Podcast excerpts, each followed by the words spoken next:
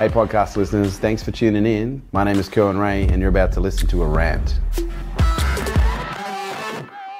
To me, love is about understanding the duality of life. Everybody has good personality traits, everybody has bad personality traits. Most people in the early stages of a relationship are really good at hiding their bad personality traits. And most people in the early stages of a relationship are really good at ignoring bad personality traits because they're focusing on all the good personality traits. But then you reach this time of saturation and all of a sudden, they go from, oh, I just love watching you sleep. You've got this little whistle that your nose does when you sleep. I just love that. To sitting there with a pillow while you sleep going, if he fucking whistles one more time, I'm gonna fucking smother him. We laugh because it's true. See, real relationships come when we have the ability to connect at a level that goes beyond judgment.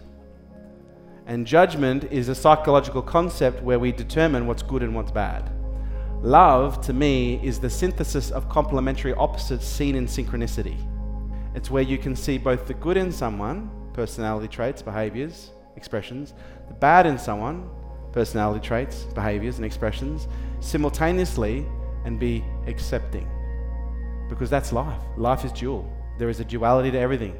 There's a duality to every particle in your being, every particle in that desk, every particle in your phone and your drink right now. But it's not until you get the proximity of others where you get this concept called projection and reflection, where we see the reflection and the projection of self and others, and then judgment comes in. But 90, 90% of that judgment is self projected, self unacceptance. Whereas if you can learn how to master your relationship with self, oh my God, it becomes so much easier to accept others. And you have to realize just because someone's different to you doesn't mean that they're wrong.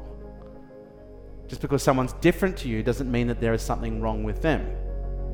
Again, it comes down to this non judgment, full acceptance. And the pathway to accepting others and connecting with others at the highest level is connecting and accepting self.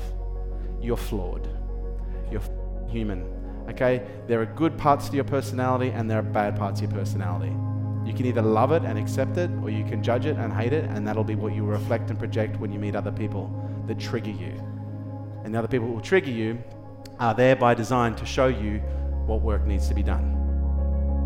Thank you so much for listening. For more about what we do, check us out on Facebook, Instagram, Snapchat, and LinkedIn.